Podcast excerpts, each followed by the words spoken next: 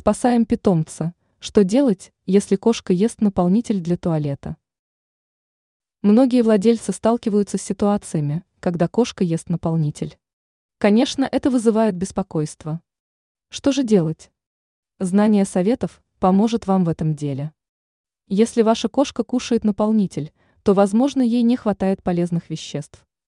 Попробуйте купить своему питомцу витамины с кальцием и минералами. Некоторые животные едят силикагелевый наполнитель, поскольку он помогает им подточить зубы. В этом случае вам следует давать питомцу свиные кости, а вот от мелких куриных костей лучше отказаться. Если поедание наполнителя связано со стрессом, то нужно попытаться создать для него дружелюбную обстановку. Погладьте его, поиграйте с ним, но ни в коем случае не используйте крик. Кроме этого, помочь в решении проблемы может смена наполнителя. Помните, что поедание животным наполнителя может привести к плохим последствиям, в том числе и к летальному исходу. Именно поэтому лучше сразу обратиться к ветеринару.